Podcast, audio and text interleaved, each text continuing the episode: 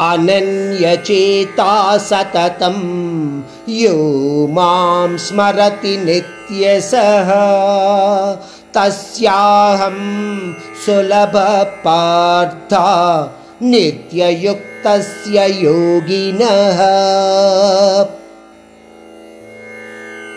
इस श्लोक में परमात्मा अनन्य भक्ति के बारे में बताते हुए कहते हैं कि ऐसा भक्त या योगी मेरे अनुभूति को आसानी से अनुभव कर सकता है।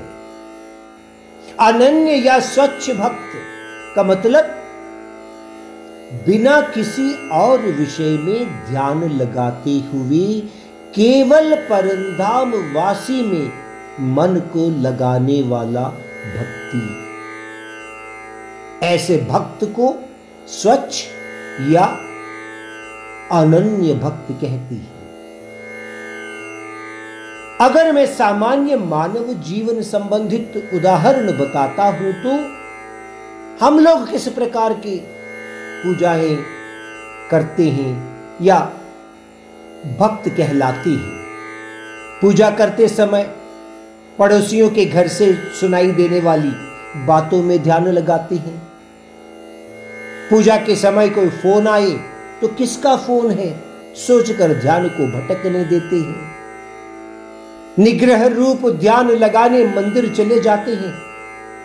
पर आस पास के कुछ आकर्षित स्थितियों के कारण निग्रह रूप ध्यान नहीं लगा पाते हैं।